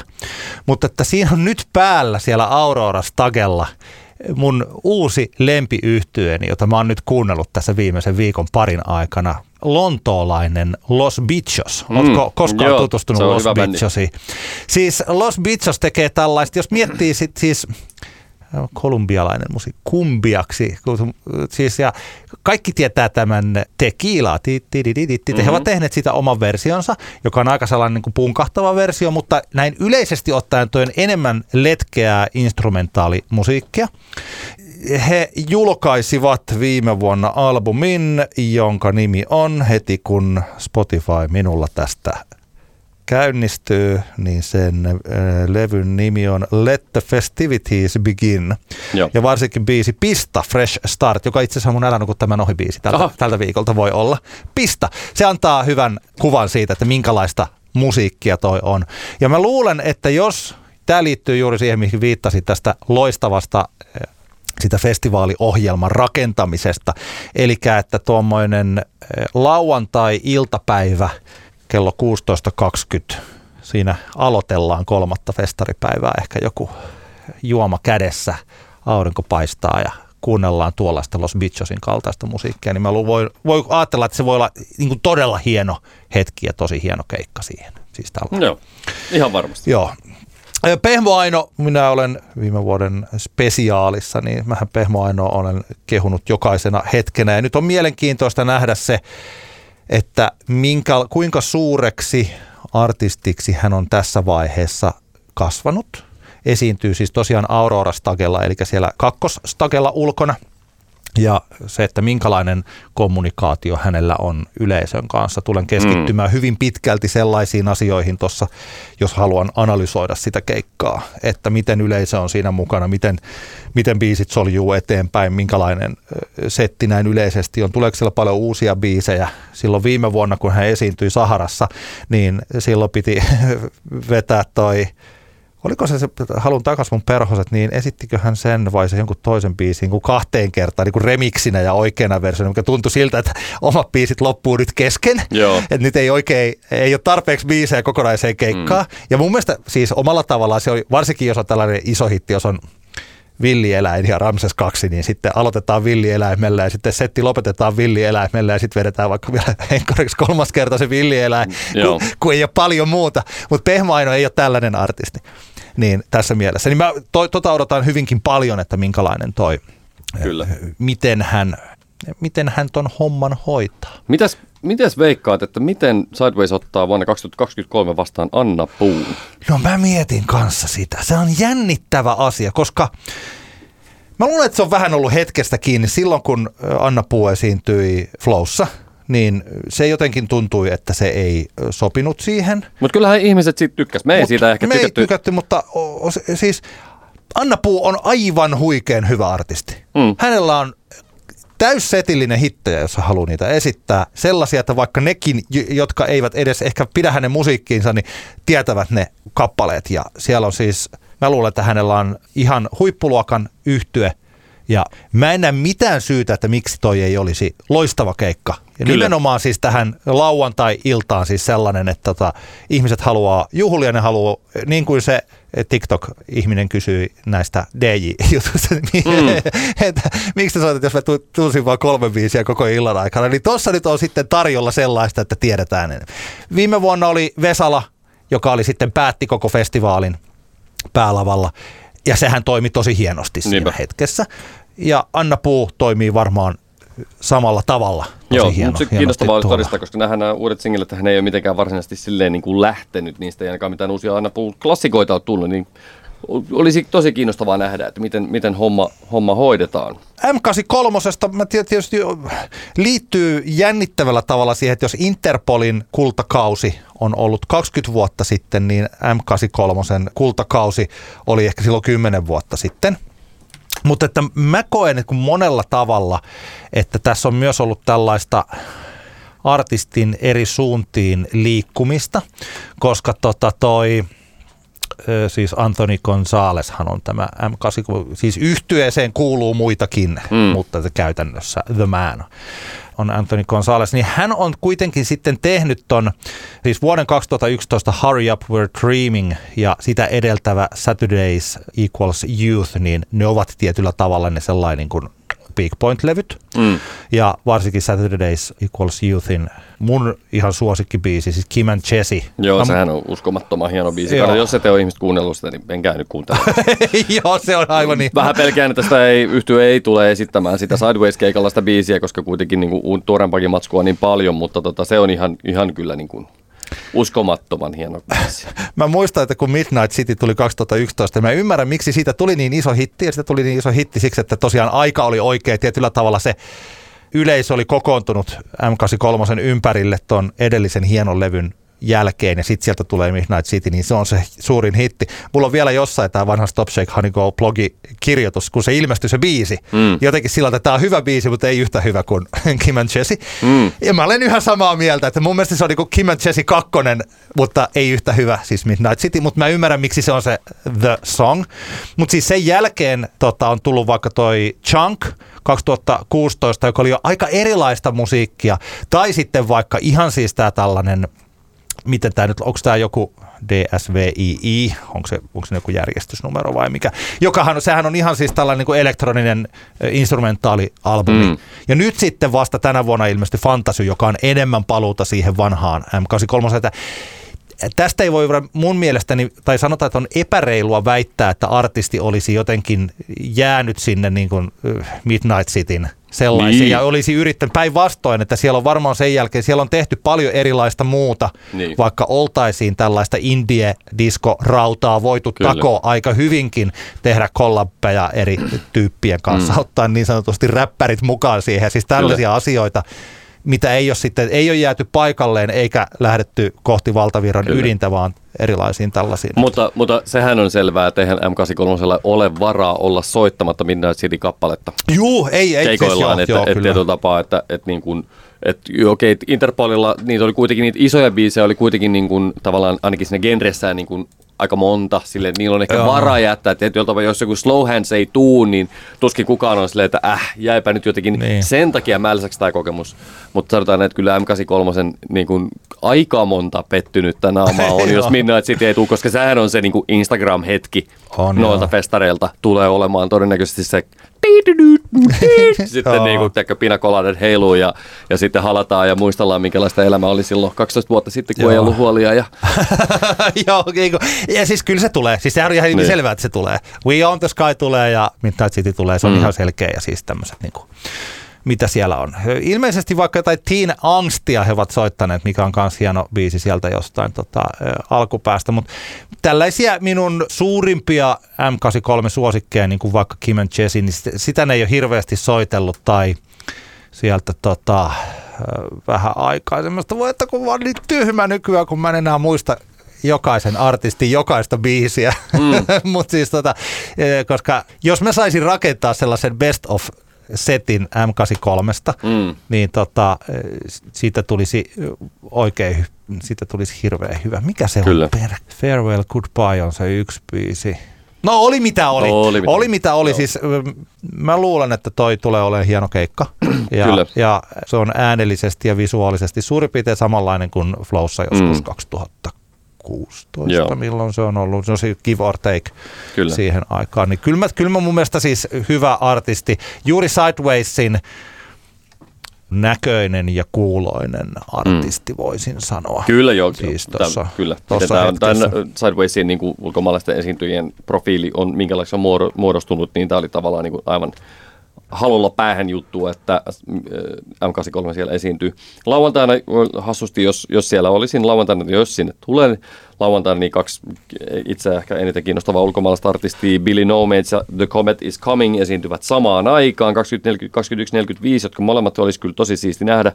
Billy No Mates on tämmöistä uutta brittiläistä Sleaford Modsingin kanssa biisejä tehnyt, tehnyt artisti, tämmöistä tavalla, miksi sitä kutsuisi, työläis, tota noin, niin, geezer äh, hassuttelua, loistava artisti. Sitten Comet is Coming on taas jatsin suuntaan menevää.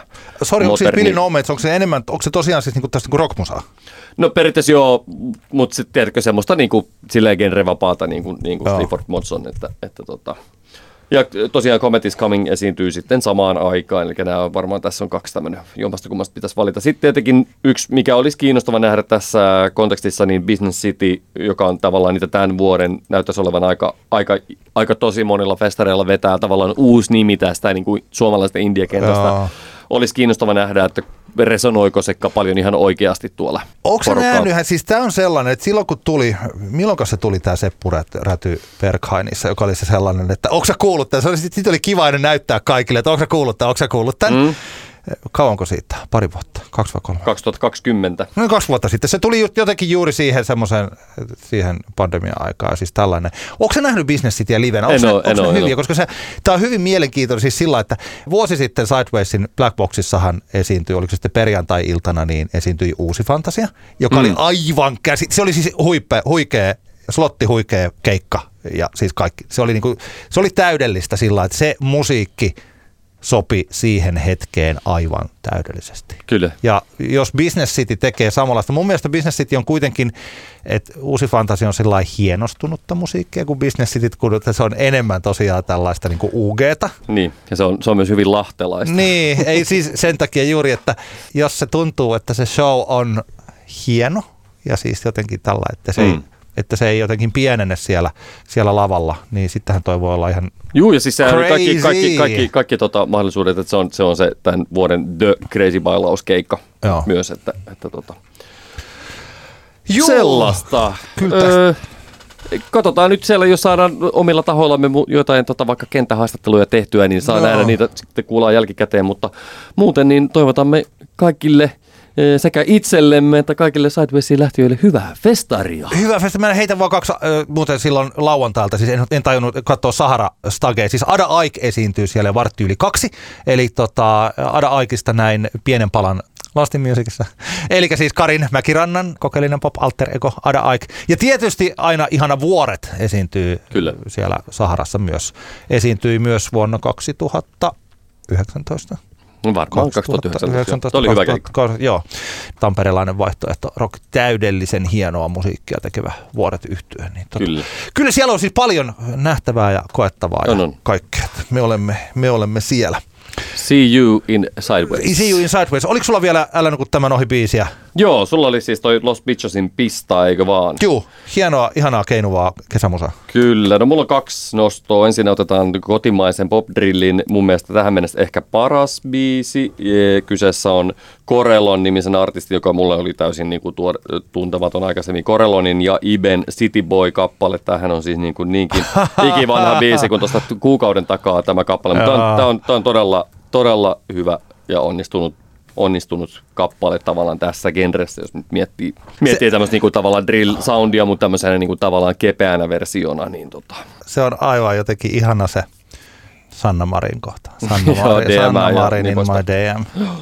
Kyllä vain, kyllä vain. GM, Joo. Tota, Sitten toisena nostona, niin Nicky and the Dove on tehnyt uutta musaa, mikä on mahtavaa. Tykkää tosi paljon ruotsalaisyhtyä. Joku tämmöinen mystisen The Grace kokoonpanon kanssa yhdessä tehtyjä biisejä. En oikein niin kuin, ole saanut selvää, että mikä tässä on niin tämä pointti. Pari singleä tullut ilmeisesti albumia ennakoi. Kolme singleä tullut. Gloria, This is the Music ja Police. Ja nyt tämä viimeisin näistä tämä Police on aivan tämmöistä ruotsalaista täydellisyyttä. Menee itsellä tuohon samaan Dina Ögon, Daniel Ögren tota noin, niin, hy- hybrikseen, mikä, mikä tässä nyt on ollut vahvasti itsellä päällä, niin menee tavallaan siihen, siihen tota osastoon tosi vahvasti. Eli jos ruotsalainen ö, vähäeleinen täydellisyys kiinnostaa, niin tota, pistäkää soimaan Nicky and the Davin ja The Gracein Police-niminen kappale.